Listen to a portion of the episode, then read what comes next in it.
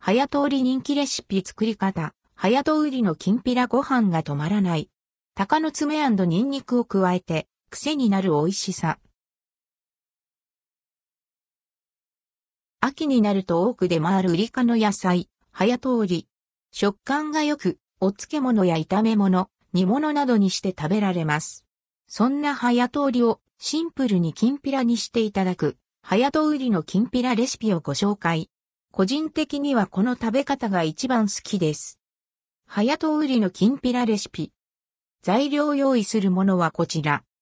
早通り1個醤油大さじ1みりん大さじ1種、大さじ1砂糖小さじ1顆粒だしの素少々、ごま油適量入りごま適量。早通りの汁は、ベタつきがあり手荒れしやすいので、念のためビニール手袋などをつけて調理するのがおすすめです。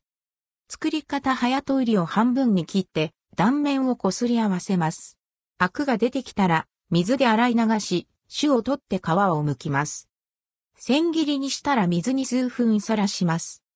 フライパンにごま油を熱し、早通りを入れて炒めます。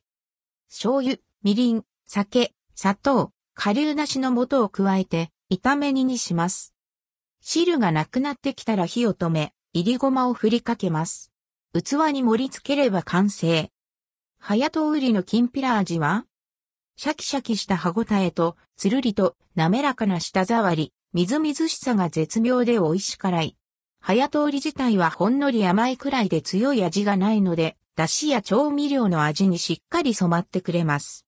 食べた印象としては、切り干し大根にも近いものがありますが、切り干し大根よりもコリコリシャキシャキした食感に特徴があります。